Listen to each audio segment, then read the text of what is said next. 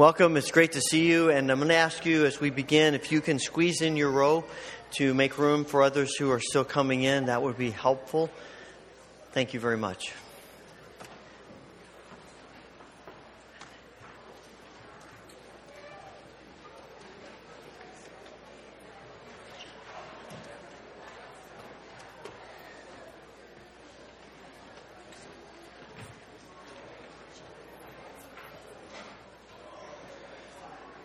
Today is the third Sunday of Advent.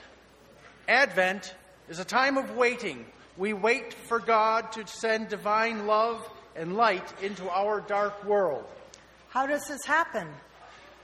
God's light comes through Jesus, who became a human being just like you and me, so that he could show us the way back to God's divine light and love. Stir up your power, O Lord, and with great might come among us. Let your bountiful grace and mercy speedily help and deliver us through Jesus Christ our Lord. A reading from the prophet Isaiah. And when he comes, he will open the eyes of the blind and unplug the ears of the deaf. The lame will leap like a deer. Those who cannot speak will sing for joy. Springs will gush forth in the wilderness, and streams will water the wasteland.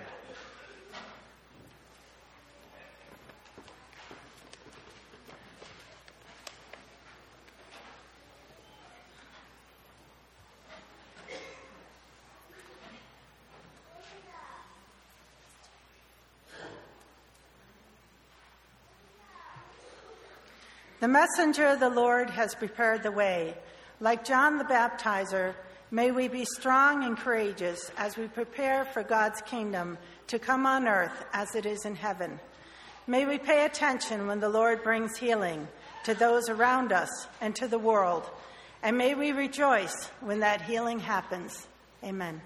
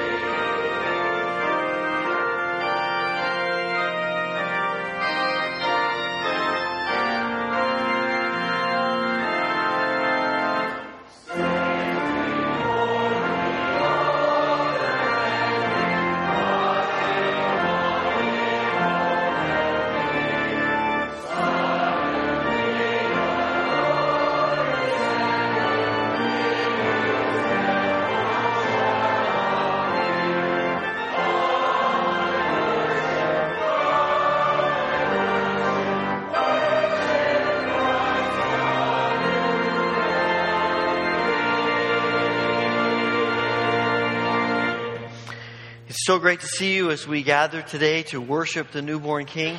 And uh, we are excited about uh, this day and the days to come. As you see in your bulletin, uh, the holiday schedule for next Sunday and Christmas Eve evening and the weeks that follow. We hope you'll be a part of all of that. Let me invite you to take a moment, share a word of greeting with others who are here in worship today.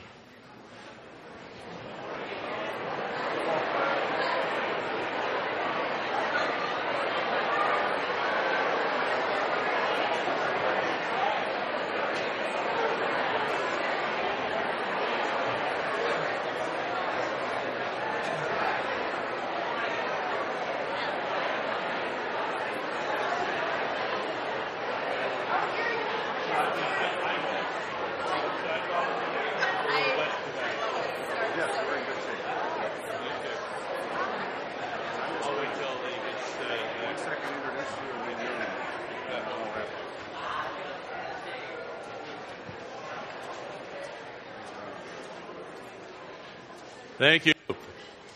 Welcome again to you all. Thank you. I'm seeing lots of faces of folks who are back visiting. We're glad you're here. Let me just take a moment to enhance something that's mentioned in the bulletin. There's a little blurb there about this evening's 5 o'clock hymn sing and cookie uh, reception out back. But a couple of things are not mentioned there. Number one, please, if you if you have an instrument, whether it's you know string or, or woodwind, or I understand we're going to have some nice brass here tonight. Please come early, maybe 20 off, quarter off, something like that. We'll set up some chairs. If you have a folding stand, bring that along as well, although we do have a few stands. So please come and join us in that way. Also, please wear your best Christmas sweater. If you have it on, keep it on.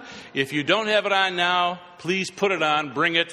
And if you happen to have a scarf of some kind that you can bring, because all carolers have to have scarves, please bring that as well. So, your best, best Christmas uh, uh, scarf uh, is what we want you to have as we sing these carols tonight.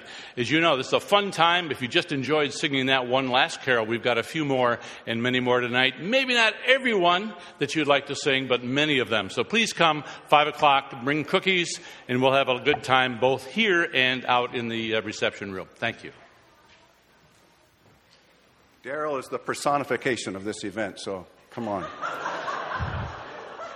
We want to share a few words about the Christmas Eve offering next Sunday, and Margarita Cooley is going to share a bit about her family and the circumstances in Puerto Rico. Good morning. The population in Puerto Rico is estimated at 3.400 million. It was about three months ago that hurricanes Jose, Irma, and Maria paid their devastating visits to Puerto Rico. The most current estimates are that about 35% of the population still has no electricity. This means that approximately 1,200,000 people still have no electricity, even in or near major metropolitan areas.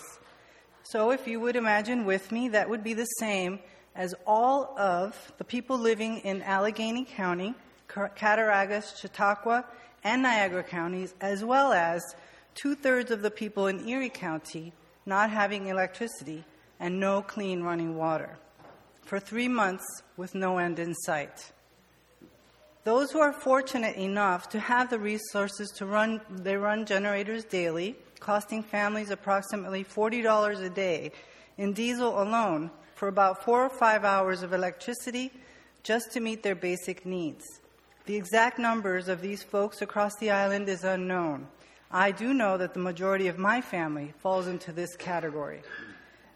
The remaining approximately 2,200,000, including my parents, have electrical outages between one to five hours almost daily, meaning that the refrigerators or medical equipment does not work, showers don't work, or toilets don't flush during that time either. However, Puerto Rico will celebrate Christmas this year.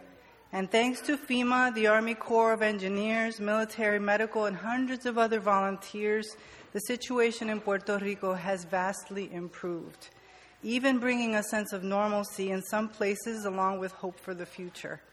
For those of you who have helped by praying, giving financially, sending resources such as food, water filters, and medicines, providing for someone who is displaced, or supporting a friend or a loved one who was in Puerto Rico on the ground working in the tropical heat. with limited resources to make things happen. On behalf of my family and friends, gracias. We know there is still a long road ahead as there are economic, political, and sheer physical, logistical hurdles to overcome. In fact, unbelievably today, there are still some people who live in the country, like we do, who are still being helicoptered food and resources because the roads are inaccessible. The whole island shares in their suffering, and they all need your prayers. Thank you. Thank you again for your support, your encouragement, and most importantly, for your hopeful prayers. Thank you, Margarita. Just want to share how we're going to be helping. You'll see a picture here of Wesleyan Academy, which has had a long standing connection to Houghton Academy. I won't go into all that, but uh, we are going to be helping the Acad- Wesleyan Academy rebuild. There's one more picture of that, one of the classrooms. It was covered on CBS News. Our giving will go to Wesleyan Academy and to World Hope International. World Hope is working with our churches uh, in Puerto Rico and has already been working, as you'll see in this list, food, tarps, water for purification, hygiene kits, generators, and upcoming more building supplies and work team logistics. So there'll be chances for more people to help.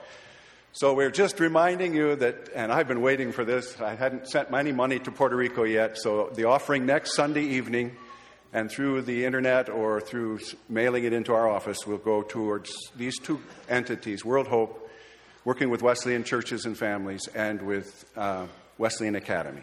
So thank you for your Christmas Eve offering.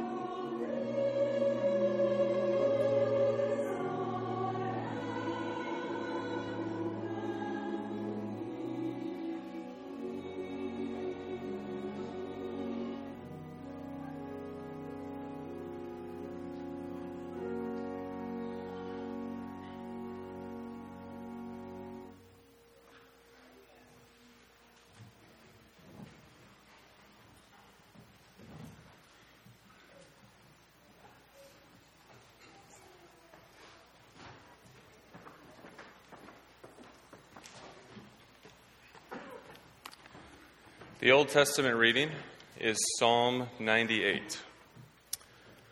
A psalm. Sing to the Lord a new song, for he has done marvelous things. His right hand and his holy arm have worked salvation for him. The Lord has made his salvation known and revealed his righteousness to the nations. He has remembered his love and his faithfulness to Israel. All the ends of the earth have seen the salvation of our God. Shout for joy to the Lord, all the earth. Burst into jubilant song with music. Make music to the Lord with the harp, with the harp and the sound of singing, with trumpets and the blast of the ram's horn. Shout for joy before the Lord, the King. Let the sea resound and everything in it, the world and all who live in it. Let the rivers clap their hands. Let the mountains sing together for joy. Let them sing before the Lord, for he comes to judge the earth. He will judge the world in righteousness and the peoples with equity. This is the word of the Lord. Please stand and join us as we continue in worship together.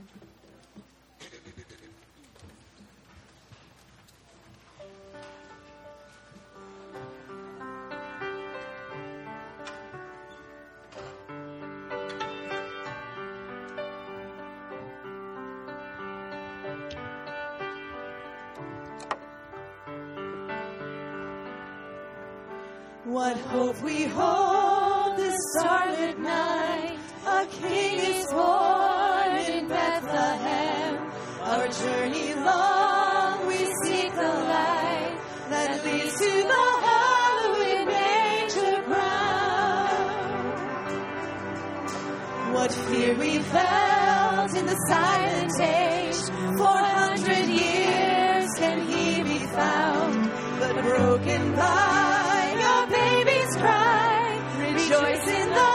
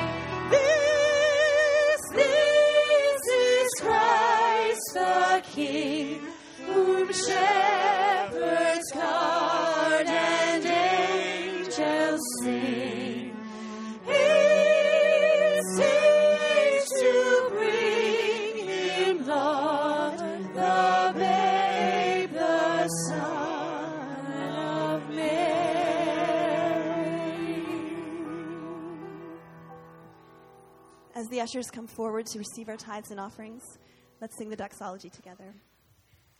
Praise God from whom all blessings flow. Praise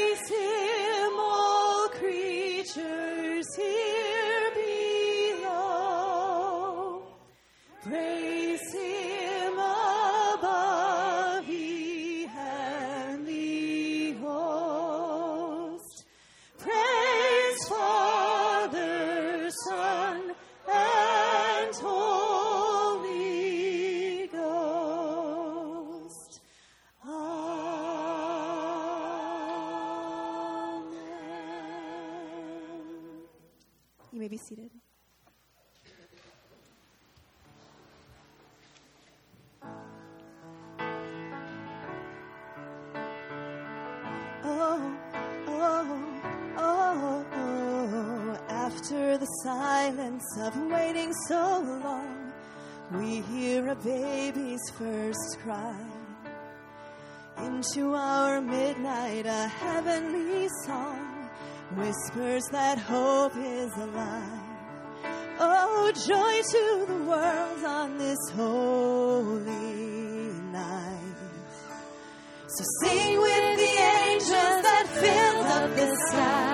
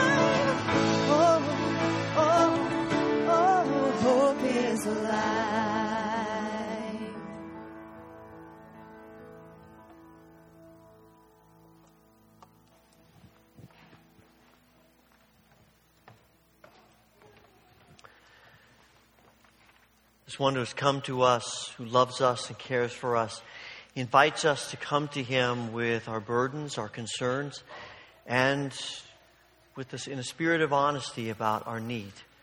So let me invite you to uh, join me in the prayer of confession that's printed in your bulletin.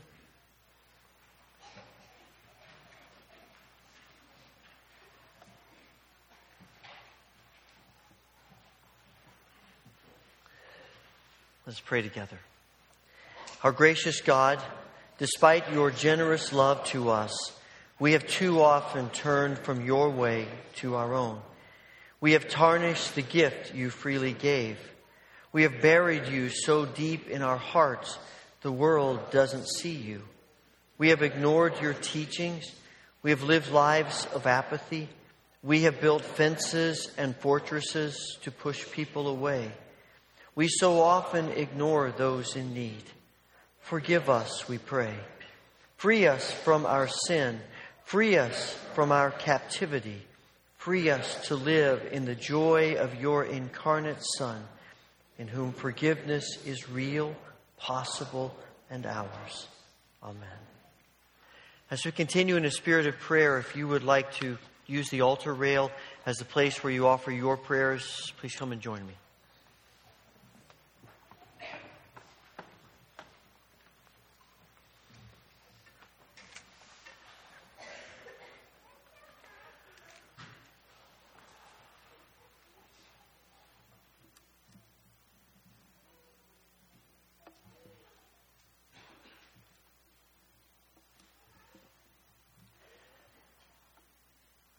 Father, as we gather today to celebrate the birth of Jesus, we come with hearts full of gratitude and thanksgiving. You have blessed us beyond all measure. You have filled our lives with joy, peace, grace, and mercy. and we owe all to you. Father, we pray today that you will fill our hearts with a sense of openness and humility, sensitivity and awareness to you and to others. As we come today, we know that there are many burdens in our lives, in the lives of those close to us, and in this whole world. And so today we pray for all who are in need. We pray for everyone who comes today with the heart heavy with grief. And we pray for your comforting, healing presence. We pray for all who are struggling with health concerns. We pray for healing upon Tim Nichols, Bob Brown, Jane Swanson, Louise Princell, Laura Habecker, Hudson Hess, Nancy Cole, Brian Orbacher, Peter Lingenfelter, Ellis Brotzman, Chuck Barrett, Cheryl O'Brien, Ben King, Doris Asepian, Isla Shea, Sheldon Emerson, Bill Getty, Warren and Ella Woolsey, Mike Raybuck, Everett, Micah Christensen, Linda Roth, Dick Gould, Emily Cricklar, and others who are on our hearts today. Thank you for your healing grace in each of their lives. We pray, Father, for the relationships that are not what we want them to be and ask that you would bring healing to them and restoration. And for all the needs of our lives that bring anxiety and fear and worry, may we see that you are trustworthy and you are with us. We pray, Father, for this church. We thank you for the many ministries of this church. And today we especially thank you and pray for uh, those who are children and those in children's church and nursery today for the sacrifice and the service that they give. And we pray that you will help us to continue to nurture the faith of our children. We pray, Father, for churches around us. We think of the New Hope Assembly of God Church in Fillmore, Pastor Irv Russell. May your grace be upon this body of believers as they gather today and every Sunday and all of the ways in which they reach out to the community and grow together in love. May they know your blessing. Lord, we pray for our nation. We pray that you will bring unity where there is so much divisiveness. We pray for those in this country and beyond our, our borders where people are recovering from tragedies and disasters. We think of the people who are uh, dealing with the, uh, the growing fires in California and all of that destruction. And we pray, Father, that you will help the firefighters to get the fire under control and to bring an end to the damage. We pray for all who've been affected that you would bring grace to them. We pray for the people of Puerto Rico, as we've heard this morning, so many needs. We ask that you would help us and others to be agents of, of healing and restoration. And Father, we pray for refugees around the world. We pray, Father, for the work of your kingdom around the world. We think of our brothers and sisters in Egypt who are remembering uh, a year ago when there were attacks on churches there and many killed, many injured. We pray, Father, that you will bring calm this year and that the joy and peace of Christ will be evident. And Father, we pray for the Doty family. Thank you for their years of service and now their, their uh, children in ministry for you overseas. And we ask, Father, that your grace would continue to bless them and encourage them. Thank you, Lord, for hearing our prayers. Thank you for your grace in our lives, in this place, in our worship. Be glorified in all that we are and all that we do. And we give thanks to you through your Son, Jesus Christ, the Word made flesh, and the one who teaches us the model for prayer, which we now pray together. Our Father, who art in heaven, hallowed be thy name. Thy kingdom come, thy will be done, on earth as it is in heaven. Give us this day our daily bread, and forgive us our debts as we forgive our debtors. And lead us not into temptation, but deliver us from evil. For thine is the kingdom and the power and the glory forever.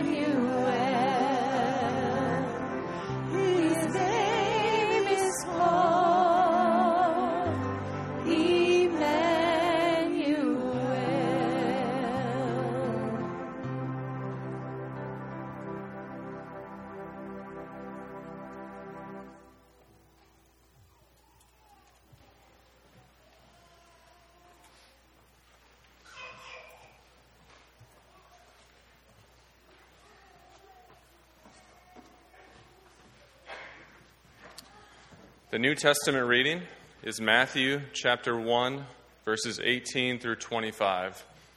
Please stand for the reading of the gospel.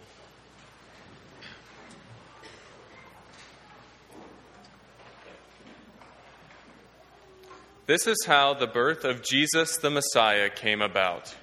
His mother Mary was pledged to be married to Joseph, but before they came together, she was found to be pregnant through the Holy Spirit. Because Joseph, her husband, was faithful to the law, and yet did not want to expose her to public disgrace, he had in mind to divorce her quietly. But after he had considered this, an angel of the Lord appeared to him in a dream and said, Joseph, son of David, do not be afraid to take Mary home as your wife, because what is conceived in her is from the Holy Spirit.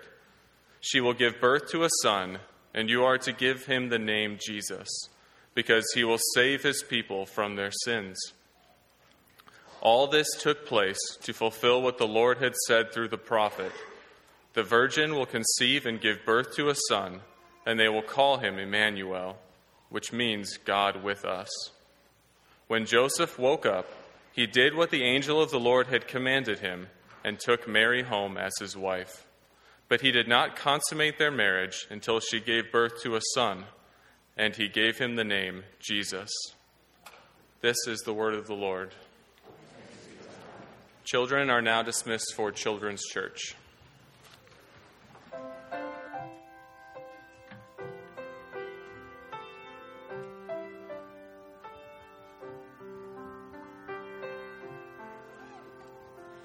Tears are falling, hearts are breaking. How we need to hear from God. You've been promised, we've been waiting. Welcome, Holy Child. Welcome, Holy Child. Hope that you don't mind our manger.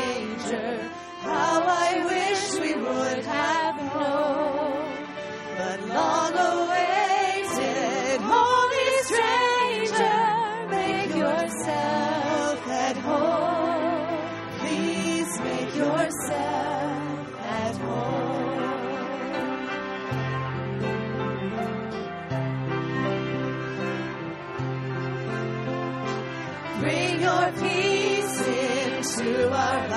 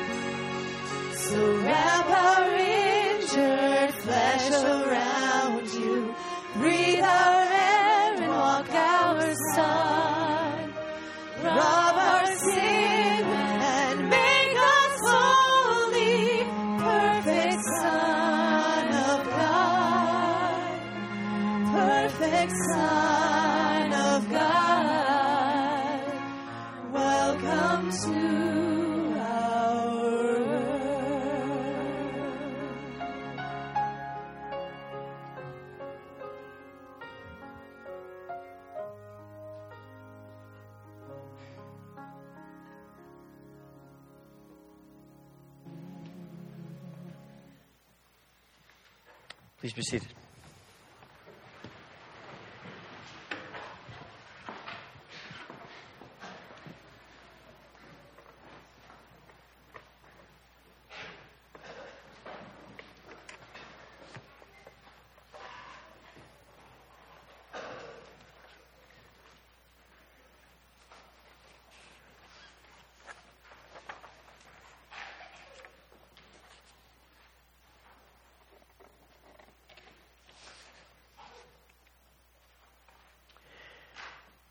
think we struggle with the idea that God's intended purpose for His creation is joy.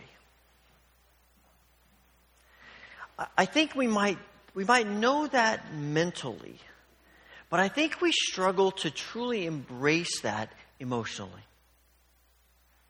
And yet, the scripture tells us again and again and again that God wants us to experience joy. Back in Deuteronomy chapter 16, he says to the Israelites, For the seven days celebrate the festival to the Lord your God at the place the Lord will choose. For the Lord your God will bless you in all your harvest and in all the work of your hands, and your joy will be complete. You move on to John's gospel, and Jesus, in that, in that last night with his disciples before he goes to the cross, tells them so many things, but he says to them in chapter 15, I have told you this so that my joy may be in you and that your joy may be complete.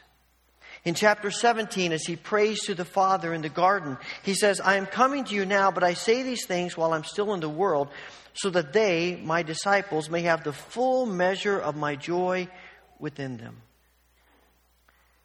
In 1 Thessalonians, Paul writes simple, and simply says to them, Always be joyful. It, it is, it is the, the intent of God when He creates the world that the world would know His joy because God is a God of joy.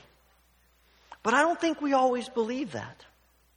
And I think that gets communicated to each other in our churches and it gets communicated to people outside the churches. We struggle with truly believing and experiencing that God's intent for us is joy. But it is. And I think one of the re- one of the things that, that comes out of that, and one of the ways in which that is addressed to us to try to encourage us and to help us see that, I think this is what's at the heart of Isaac Watts' Christmas carol, Joy to the World. Isaac Watts was born in the uh, latter part of the uh, 18th century, or the 17th century, I'm sorry.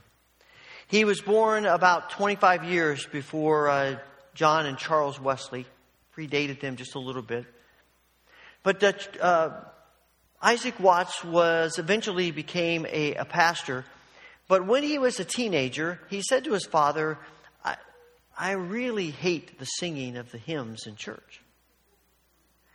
He said they're dull, they're boring, they, they, they just leave you feeling, ugh. I don't know if he used those exact words, but I'm paraphrasing a little bit. Okay, that's what I used to think when I was a kid singing in church. I always loved it when we sing uh, Holiness Unto the Lord, and that was about the only fast song we would sing. I didn't know what it meant, but it was great to sing a song that went fast. But anyway, beside the point.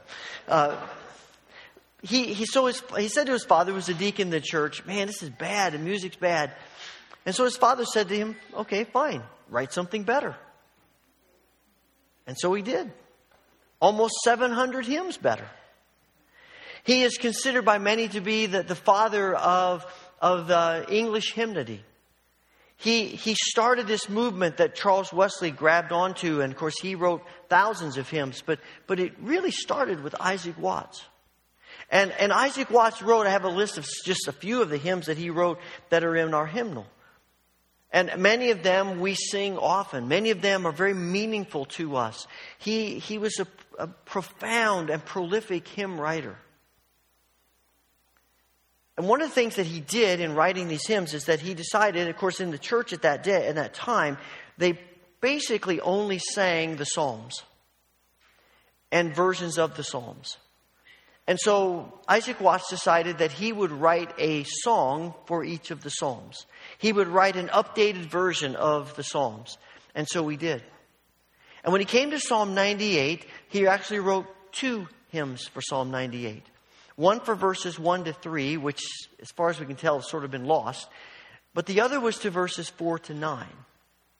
And the hymn that he wrote to Psalm 98, verses 4 to 9, is Joy to the World. That's why we read that psalm this morning. You may have been thinking, it's the middle of the Advent season. Why are we reading Psalm 98? Because he based this psalm, at least a song, at least loosely, on Psalm 98. When you, when you think through this Christmas carol. And when you think through Psalm 98, and I didn't print the words for you, you might want to take out your hymnals and you can reference that as we go along. It's hymn number 115. But as you, as you walk through this, this carol, in a sense, Isaac Watts is really just doing one thing. He's doing the primary thing that I believe is the primary intent of all of Scripture. What he's doing is he's painting a picture of God. He is painting a picture of who God is. And I am convinced that at the heart of every word of Scripture is that it is trying to, to teach us to paint a picture of who God is. Because our number one problem, everything that we wrestle with, ultimately comes back to our view of God. And the scriptures are addressing that struggle, that burden, that concern, because we all live with skewed views of God.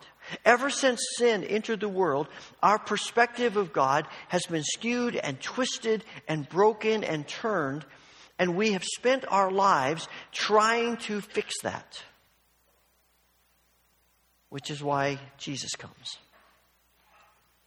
And this carol this Christmas carol is really describing for us the nature of God. And as you see right off the bat at the very beginning, joy to the world, the Lord is come.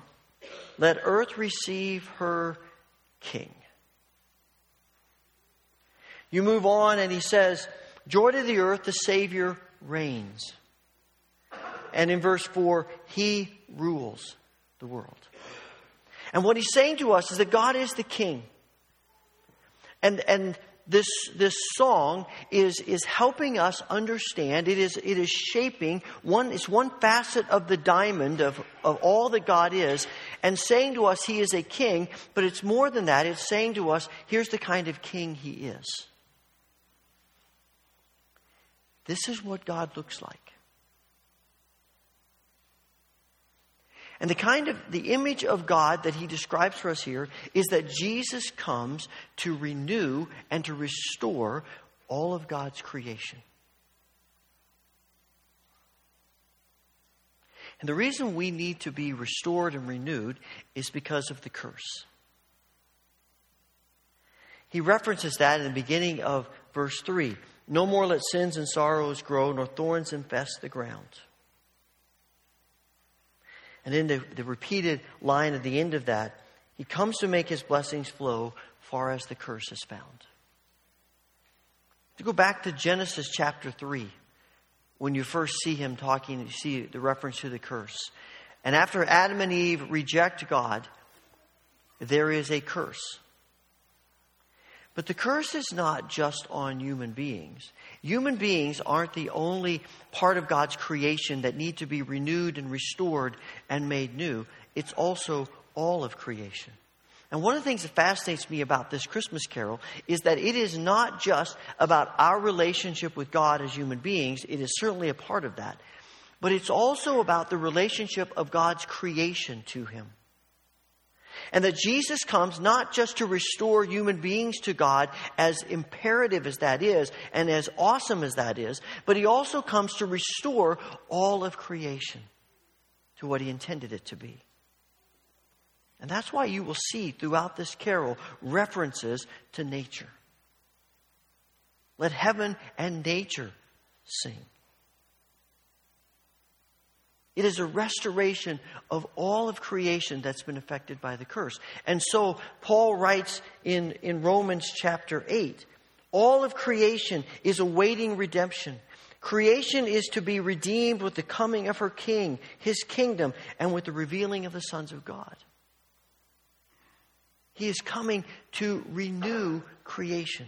And in Colossians, he says, For God was pleased to have all his fullness dwell in Jesus, and through him to reconcile to himself all things, whether things on earth or things in heaven, by making peace through his blood shed on the cross. He comes to make all creation healed. But what I love is about the way Isaac Watts phrases this, it's not just that he no more let sins and sorrows grow or thorns infest the ground, but he comes to make his blessings flow. What a gorgeous picture, isn't it? He comes to make his blessings flow because that's why God created everything to pour out his blessing so that we would experience nourishing and all of God's creation, that we, be, that we would flourish as his people and as his created order. And the question that confronts us in thinking about that is what are we doing to, to retard, to slow down the curse? Are we people who are so enamored with Jesus and so enamored, so full of His Spirit, that when we engage ourselves in a situation in the world, whether it's a relationship or a problem or the structures of society, we are people through whom God's blessings always flow? Or are we people who keep turning off the faucet? Jesus comes to turn that faucet wide open. And unfortunately, you and I keep trying to close it. So, this is, I think it's what Jesus is talking about in the Beatitudes, among other places when he says we need to live differently than other people. Our problem is that when wounded people wound us, we tend to wound them back. When hurt people hurt us, we tend to hurt them back. When we look and see all of the ways in which the structures of society create injustice and continue injustice, our most natural response is to walk away from it, to close our eyes and our ears, and to pretend that it isn't really happening.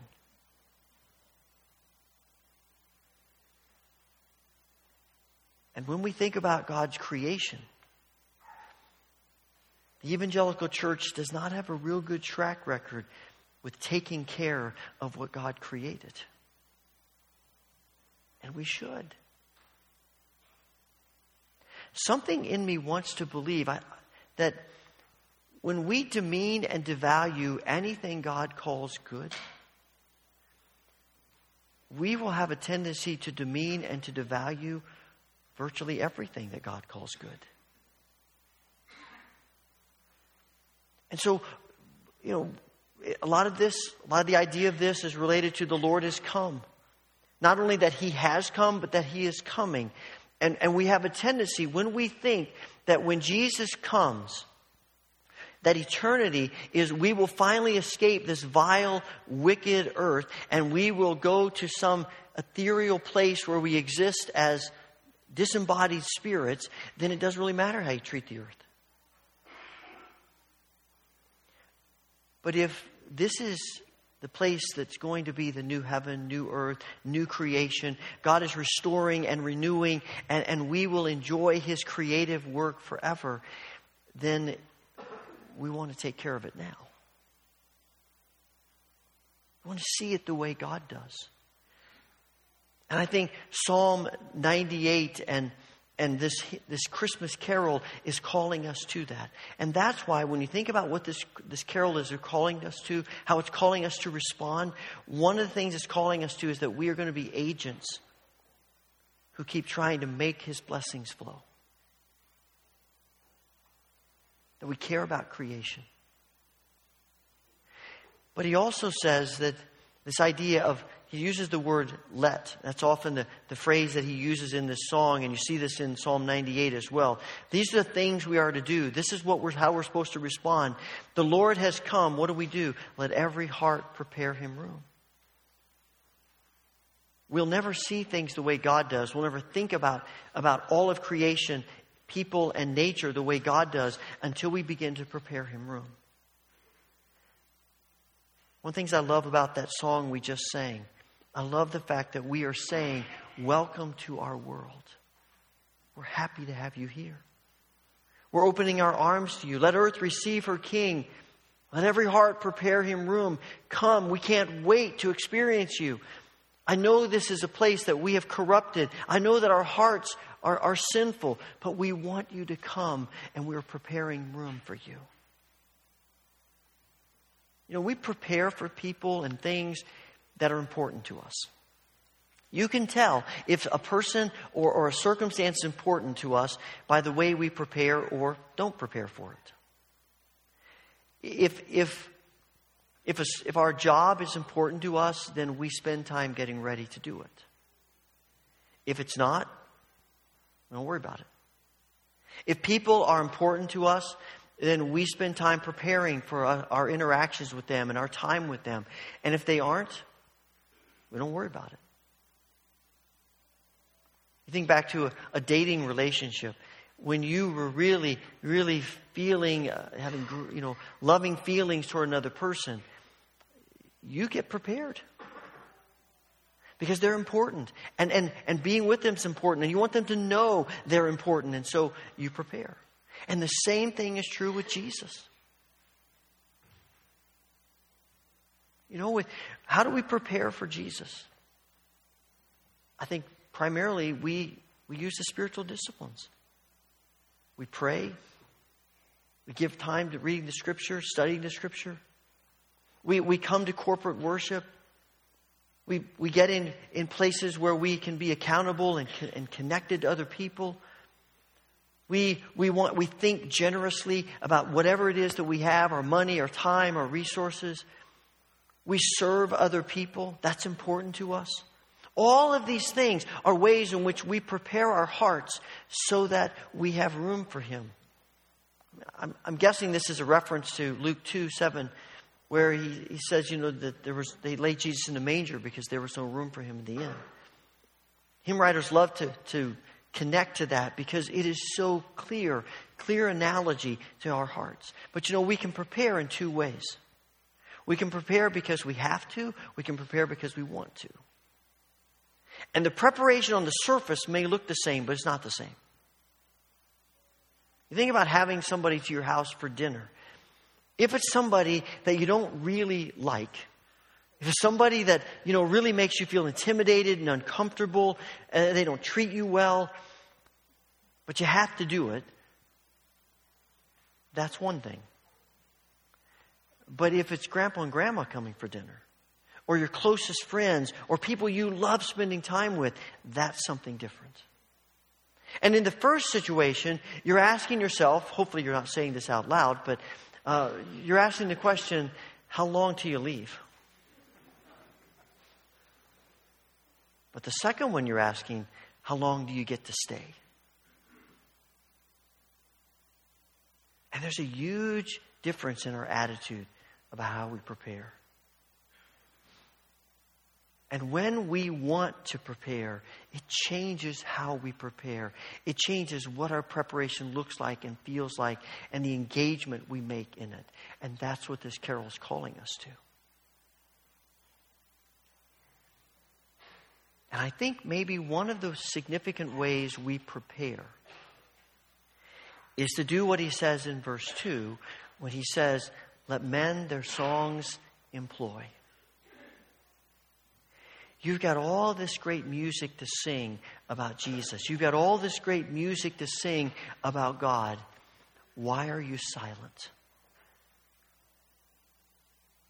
Why are we not expressing our joy? Because we express joy probably most effectively with music more than anything else. And even if you say, Well, I can't carry a tune, you listen to music, you engage with music, because there's something about music that speaks into our souls that sometimes words and pictures simply can't. Music is important to us. And so he says, Look, let your songs employ, sing them. But it's imperative when we sing, we believe what we're singing, and we sing what we believe. And we live it. It's not just, it's not just notes and, and melodies and words that come out of our mouths, but they come, they get deep in our hearts. You know, we, we tend to start thinking like the songs we sing which is probably why our parents warned us about the kind of music we listened to when we were young, right? There is something to that.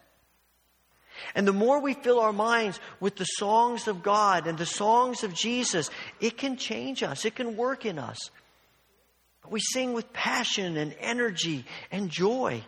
And that's what he's trying to do in this song. What I love is that when you get to, to verse uh, verse 2, he says, Joy to the earth, the Savior reigns. Let men their songs employ, while fields and floods, rocks, hills, and plains repeat the sounding joy. All the earth is singing. How come you're not? It makes me think of, of Luke 19 when Jesus enters the city of Jerusalem on Palm Sunday, and, and the people are praising him as the Messiah, they're praising him as God. And the Pharisees say, You got to tell them to stop that. And Jesus says, Oh, no, no, no. If they don't do it, the rocks will cry out. If they don't sing, creation, nature will sing. And Isaac Watts is saying what you hear in Psalm 98 that the earth is singing the greatness of God for what God has done. And He's calling us as human beings to join the song as an expression of our gratitude and our love and our joy to Jesus. Verse 4 is, is kind of the apex of this song. When you get to verse 4, you sort of get a sense of not just that Jesus has come, but that Jesus is coming. He rules the earth, the world, with truth and grace, and makes the nations prove the glories of his righteousness and the wonders of his love. When the dust settles, Isaac Watts is saying, the nations will know who God is. That second line, he makes the nations prove, has uh, that one stumped me for a while. I was trying to figure out, I spent a lot of time thinking about that. What does that mean? How do you make the nations prove? And then I realized that to make doesn't necessarily mean to force, it means it means to cause. And so I think what he's saying is that when all the dust settles, he causes the nations to see what kind of God he really is. He causes the nations to prove it. And how will they prove it? How will they test it? How will they know? Because when you get to the end of the, because he's saying he rules the earth how? With truth and grace. John 1:14 The word became flesh made his dwelling upon us full of truth and grace. This is the word of, of the psalmist in, in Psalm 67.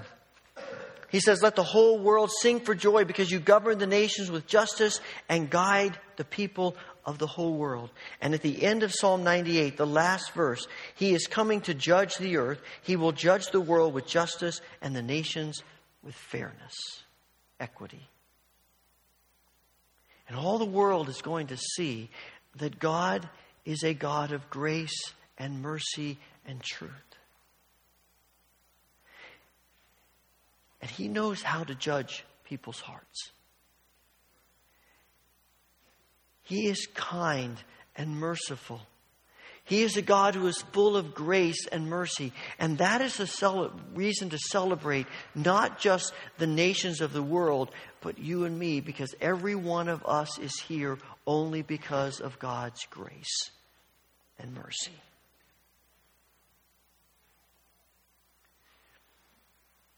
The tune for this song was written by a man named Lowell Mason.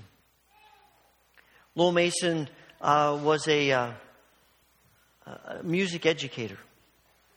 He uh, was born near the end of the 18th century, and um, he is actually famous for uh, being the, the first person to introduce music into the public school system in the city of Boston.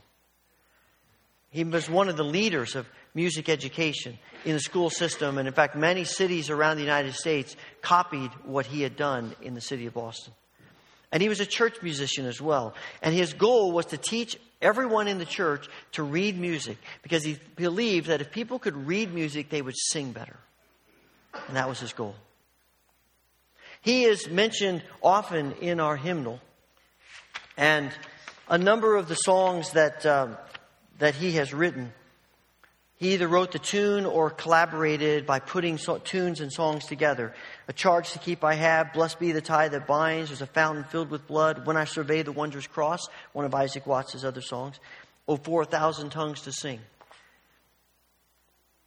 The thing that intrigues me about this particular tune that he said he took from pieces in Handel's Messiah, and you can hear it if you listen for it in the tune. What intrigues me is that he gave it the name Antioch.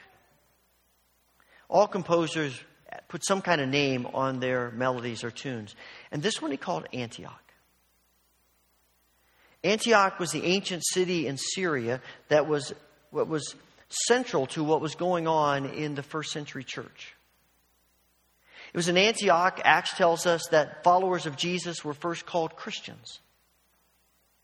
But it was also in Antioch that Paul and Barnabas were set aside and sent out on their first two missionary journeys.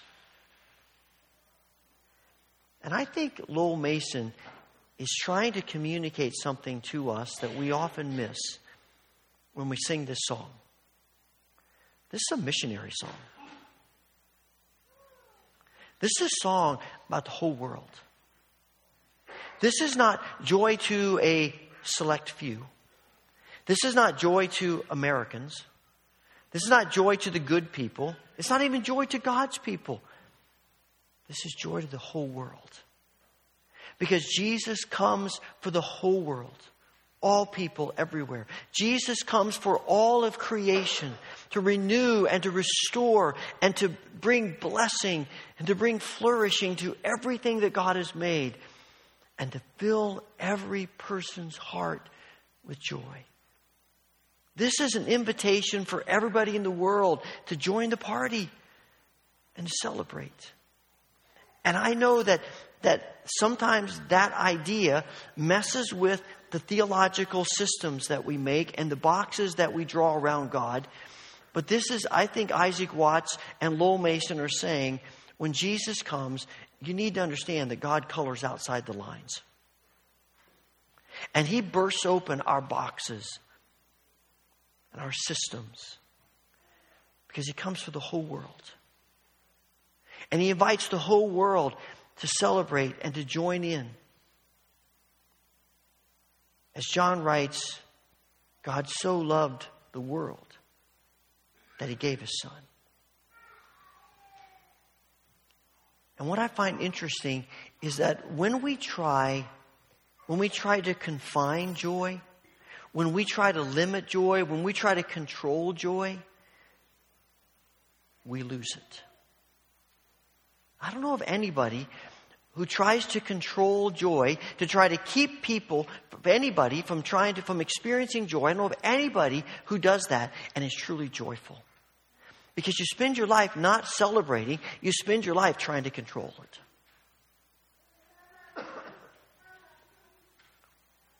And Jesus comes for us to celebrate. And whether everyone accepts the invitation of Jesus, our issue is we want them to. And our calling, and the calling of this psalm, and the calling of this hymn, and the calling of the gospel is that we want the heart of Jesus. We want the heart of God. And nothing would thrill us more than for every single person in the world to prepare their hearts and to receive Him as King and to know His joy. It's in that spirit that I want us to sing this morning. Father, thank you. Thank you for this psalm. Thank you for this hymn. Thank you for Jesus. We pray today that you will give us your heart. That even as we sing today, our words, our attitudes, our thoughts, will echo and reverberate outside of this building to every day of our lives. Through the grace of Jesus. Amen. I'm ready to sing. Let's stand.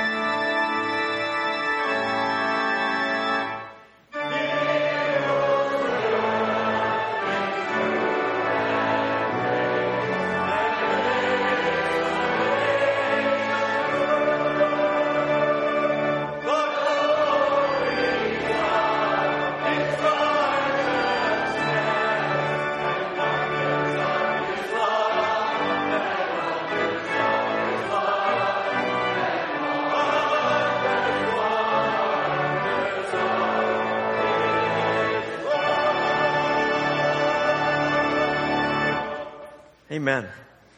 Amen. Jesus has come. May the world know his joy. And may you be agents of his joy everywhere you go as you celebrate his gifts. Amen.